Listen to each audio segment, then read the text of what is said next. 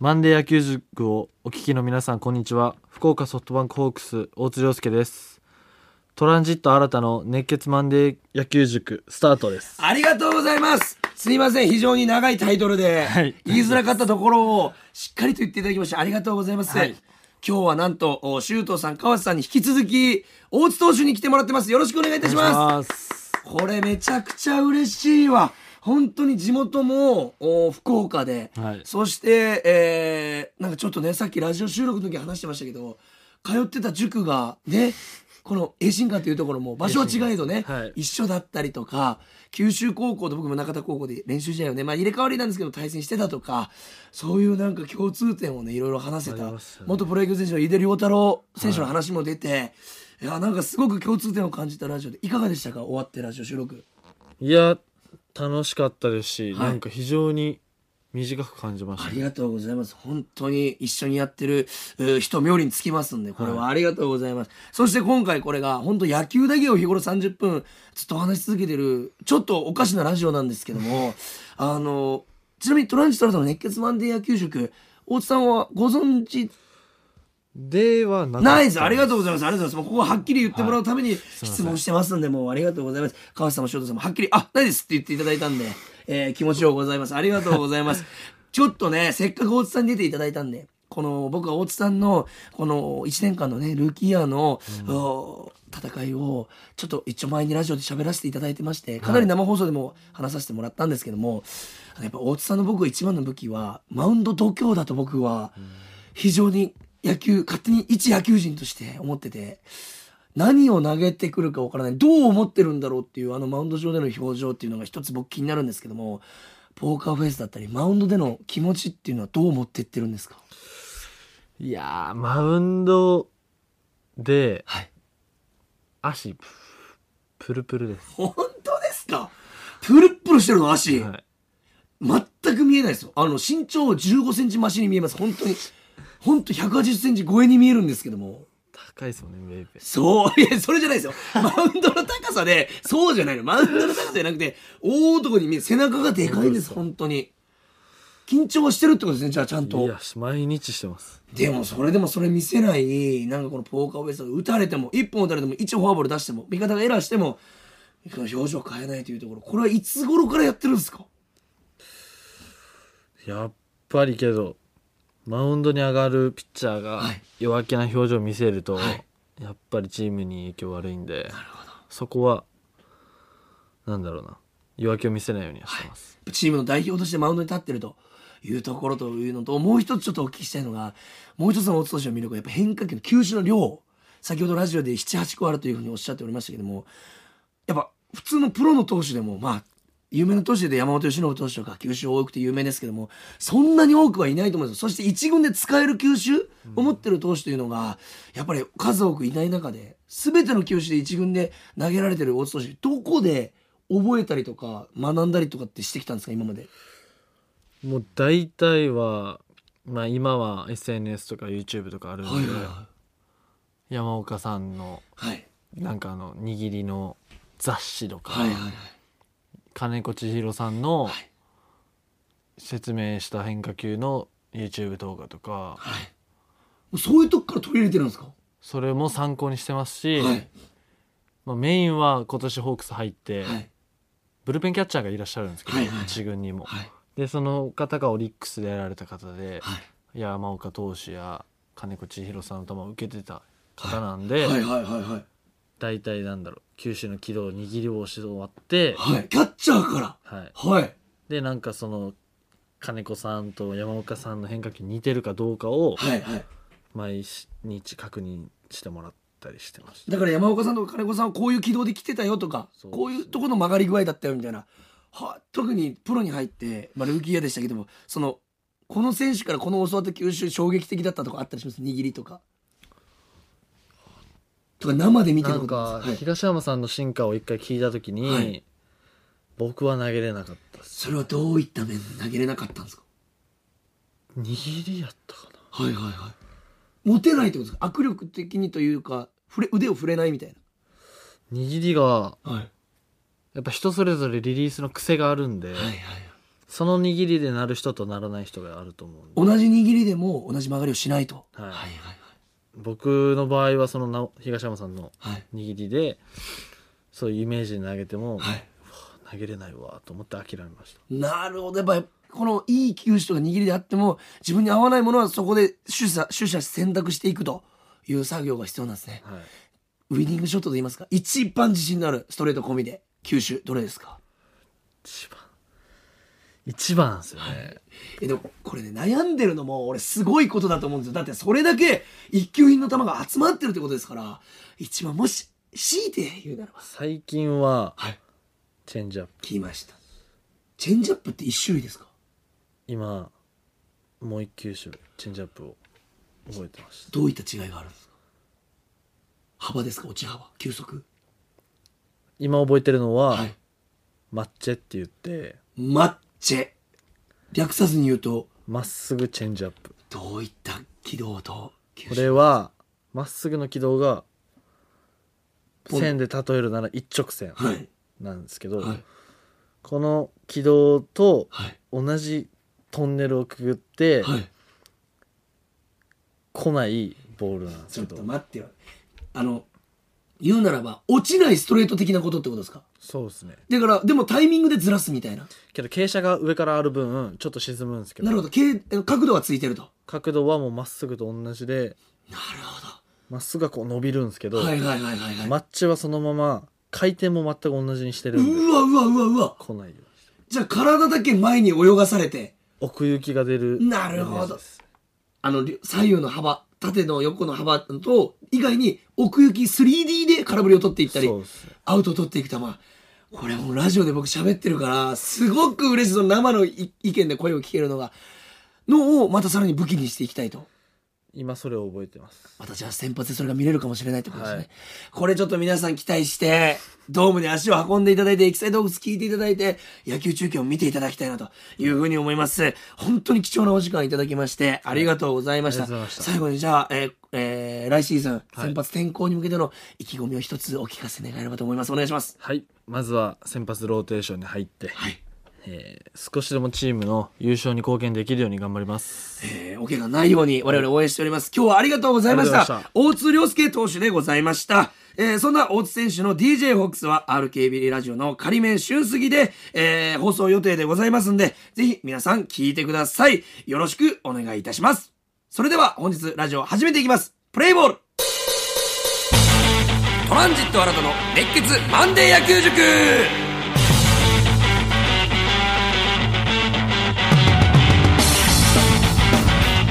さあそれでは本編入っていきたいと思います。まずは出演していただいた大津投手本当にありがとうございました。えー、周東さんに引き続き大津投手ということでマンデー野球塾出ていただいて本当に感無量でございまして。まさかねやっぱまあ先週も言いましたけどもプロ野球選手がしかも現役のプロ野球選手の方がね、えー僕のお一人喋りのラジオに出てくださるっていう、まあ、小学校の時の自分が考えたりもしくはねこのラジオを始めた時のね自分から想像できないようなことが起こっておりますんで、本当に、えー、感動と言いますか、えー、感謝で胸いっぱいでございます。本当にありがとうございます。えー、実を言いますと、えー、来週は、えー、川瀬選手、えー、そしてその後は又吉選手、そしてなんと、えー、球団広報元プロ野球選手の西田哲郎さんにもね、出演をお願いしておりますので、えー、そちらもね、楽しみにマンデー野球塾聞いていただけたらなというふうに思います。え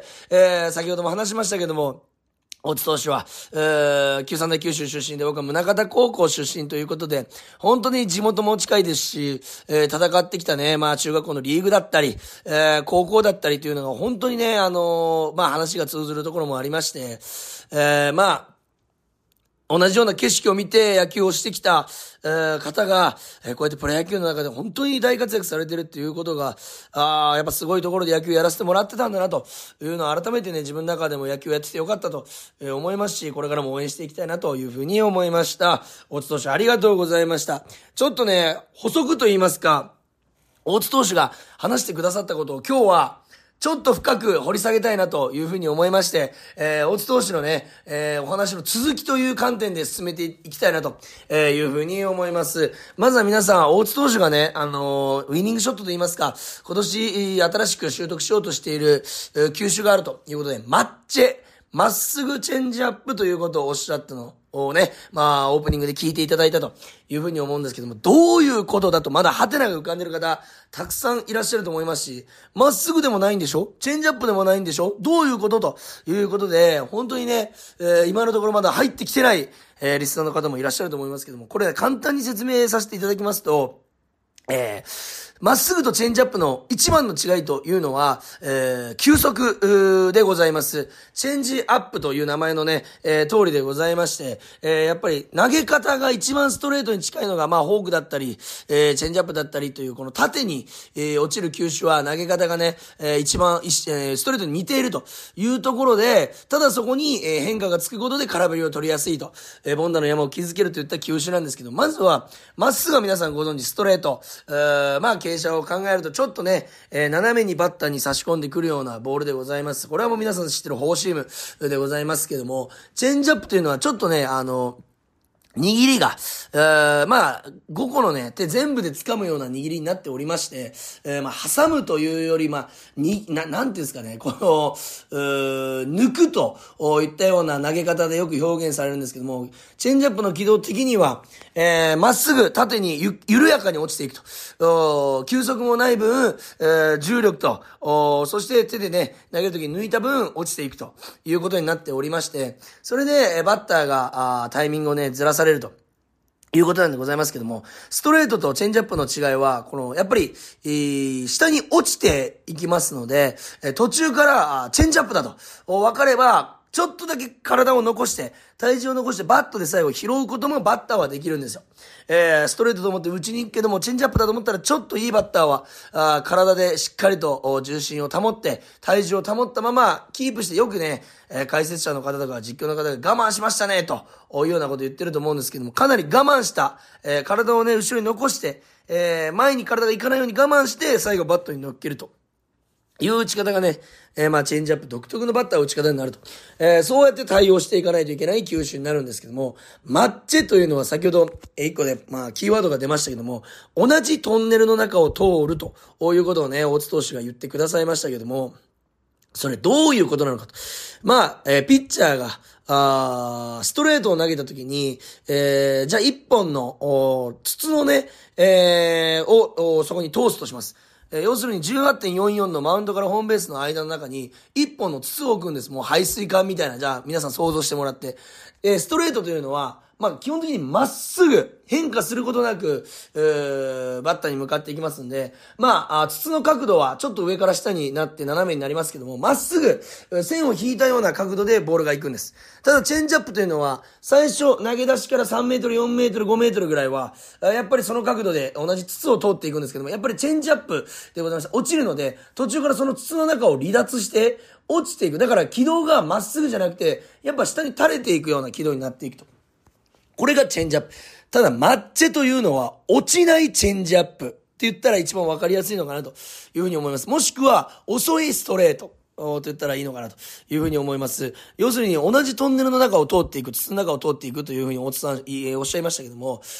なぜか急速落ち、えー、が、急速が、えー、遅いのに落ちないと。重力に逆らって、ある程度空気抵抗を持ったまま行くと。えー、これはなぜかと言いますと、さっき同じ回転というもう一つキーワード出たんですけども、ストレートと同じ回転で、えー、バッターの手元に近づいていくと。なので、えー、まあ、言うならばスローボールみたいな感じになるんですけども、バッターはストレートと思って振りに行きますんで、空振りだったり、要するにまだボールが来る状来てない状態で、えー、バットを振っちゃったり、まあ、あしてしまうと。いうふうに、もしくは、あなんだこれはということで見逃してしまうというのが、まっすぐチェンジアップマッチェと。いうことでございまして、詳しい握りなんかはね、まあ、企業秘密でございますから、大津投手の口からはね、さすがに聞けませんでしたけども、えー、そういった握りを調整することによって、マッチェという新たな球種を取り入れたと。7、8個ある今球種が、まあ8、9個になると言ったような、まあ先発にね、この天候ということで大きな転機を迎える大津投手でございますけども、えー、そういった武器を持って挑むことによってさらに、えー、まあ活躍のね、えー、幅を広げていくんじゃないかなと思わせてくれる本当に貴重なお話でございました。えー、途中ね、3D でと言いますか、あよく、奥行きで、えー、アウトを取っていくというふうにおっしゃいましたけども、よく、テレビなんかでね、えー、わかりやすくというか、説明されている、このニュースなんかで説明されているのは、スポーツニュースで、あの、アウトコースギリギリに行った、ビタビタに行った、素晴らしいコントロール、インコースギリギリに行った、あ低めに落ちた、など、縦横の、やっぱり解説があるんですけど、奥行きの解説ってなかなかプロ野球でなくて、えー、実際にバッティングで僕が一番大切と思ってるのは、タイミングなんですよ。タイミングさえ、えー、外さなければ、ある程度ヒットゾーンに飛ぶんです。ただそのタイミングを外すことが、バッターにとって一番嫌で、ピッチャーにとって一番やらないといけないことと。それができるのが、あマッチでございまして、えー、まあ、あ空振りした時に振り遅れたりとか、あもしくはまだボールが来てない時に振ってしまったっていうことをよく聞くと思うんですけども、縦横だけじゃなくて、奥行き 3D でね、えー、バッターがバットの届く範囲範囲の一番前から一番後ろまでの範囲で空振りを取っていけると。ボンダの山を築けるというのが一つ素晴らしいところじゃないかなと、えいうふうに思いますし、そのね、可能性が上がってきたと。いうのが、大津投手の一番の武器になってくるんじゃないかなというふうに思います。大津投手のね、さらなる活躍というところが楽しみになってくるような、あこの希望に満ち溢れたラジオになったことがとても嬉しいですし、何よりこの先発年後でね、スタミナ面というところが一番この我々ね、えー、ファンとしてはやっぱ心配になってくるというところでございますけども、まあ、えー、帝京大学時代も社会人時代も先発としてね、ご活躍されておりましたし、えー、ただ、1イニングでね、あれだけバテるってことは、かなりバテるんじゃないかということをね、大津投手は実際にね、自分の口でおっしゃっておりましたけども、やっぱり、えー、自主トレなんかね、えー、春季キャンプ、そしてオープン戦で投げていくことによって、そこはね、大津投手今まで、えー、やられてきた、あ一番のポジションでございますから、あもちろんアジャストしていけるんじゃないかなということで、えー、かなり、えー、まあ、あ期待したいですし、楽楽しみになるようなね、本人も調整ぶりだったので、えー、これから楽しみにしていきたいなというふうに思います。大津投手本当にありがとうございました。そしてね、えー、もう少しお話しさせていただきますと、昨日はね、えー、ペイペイドームで、えー、高放祭、えー、ファンフェスがね、行われまして、本当にね、たくさんの選手が制服を着て、えー、で、2万6千人ぐらいかな、約、えー、お客様が集まったということで、本当に大盛り上がりでございました。えー、選手が歌を歌ったり、えー、まあ、お子様と一緒にね、えー、まあ、鬼ごっこをしたりとか、えー、絶対に笑ってはいけない紙芝居とか、いろんな企画がね、本当にありまして、まあ、海野投手のオープニングのね、この、えー、歌、大熱唱から始まってということで、新選手会長、周東さんということで発表されたりと、栗原選手のね、結婚が発表されたりと、本当にたくさんの発表もあった、結構ね、サプライズも含んだ、えー、ファンフェスになったんじゃないかなと。えー、女性ファンはね、栗原さんの結婚で結構栗原ロスが起きているというようなね、ツイートもね、まあ、ポストも見ますし、ただね、やっぱりこう、栗原選手も、おまだね、栗原選手おめでとうございます。えー、栗原選手のね、来シーズンの活躍がさらに期待できるんじゃないかなというふうに思いますし、こうやってね、1年に1回このファンの皆さんと、えー、交流して、えー、まあ、さらに距離を近づけてね、えー、また来年1年応援しようという気持ちにならせてくれる球団だったり、北選手に感謝したいなと、えー、いうふうにね、えー、思うな、えー、思いたいなというふうに思います。そしてね、シュートさんがオープニングと言いますか、選手会長の挨拶で、えー、来シーズンは、まずはパレードをやって、このファン感謝祭ができるようにという力強い言葉を聞けましたんで、そこを期待して、えー、来シーズンも応援していきたいなというふうに思います。さあ、あこれでね、本編は終了なんでございますけども、なんとここでプレゼントのお知らせがあります。最後まで聞いてくださった皆様に、プレゼントのお知らせがあります。12月17日日曜日、福岡市民会館で行われます、ファイテンプレゼンツ福岡ソフトバンクホークス、和田剛選手トークショー2023のペアチケットをなんとお一人にプレゼントいたしますさあ、出演はですね、福岡ソフトバンクホークス、今言いました、和田剛投手でございまして、もう大ベテラン、そして毎年ね、トークショーをさせてもらっている和田剛選手と、スペシャルゲストにはなんと、ホークスでもコーチを務められ、現在は西武ライオンズのコーチを務めている平石洋介さんでございます。元楽天監督でございますけども、和田さんの同級生のコーチ、平石かん、えー、コーチが来てくださると。そしてそこのナビゲーター、MC が私とランジと新たが担当させていただくということで、本当に楽しみでございまして、なんとチケットがね、1枚3800円ということで、福岡市民会館大ホール12月20、えー12月17日日曜日、えー1時開演の会場が福岡市民会館大ホール、そこで MC をさせていただくということで、今からワクワクとドキドキは止まりませんけども、皆さんお待ちしてますね。ぜひお越しください。そして、えー当日はね、トークショー以外にも限定商品の販売や抽選会なども行われますんで、ぜひよろしくお願いします。えーチケットプレゼントでございますんで、チケットが欲しい方は、えーメールアドレス、k o r r k b r c o kor.rkbr.jp、kor.rkbr.jp に、えー住所、氏名、年齢、電話番号、住所、氏名、年齢、電話番号、そしてチケット希望、そして、えー我々のね、この、おま熱血マンデー野球塾の感想も添えてお送りください。えーその中から、そのね、えー住所、氏名、年齢、電話番号、感想、そしてチケット希望と書いてくれた人の中から抽選で、えーチケットプレゼントといたします。当選者の発表は発送をもって返させていただきます。ぜひ球場とは一味違った和田選手のひとときをね、えー和田選手とのひとときをお楽しみいただければなというふうに思います。福岡市民館が大ホールでお待ちしております。メールもお待ちしております。それでは聞いていただきありがとうございました。大津投手ありがとうがとうございました。ゲームセット。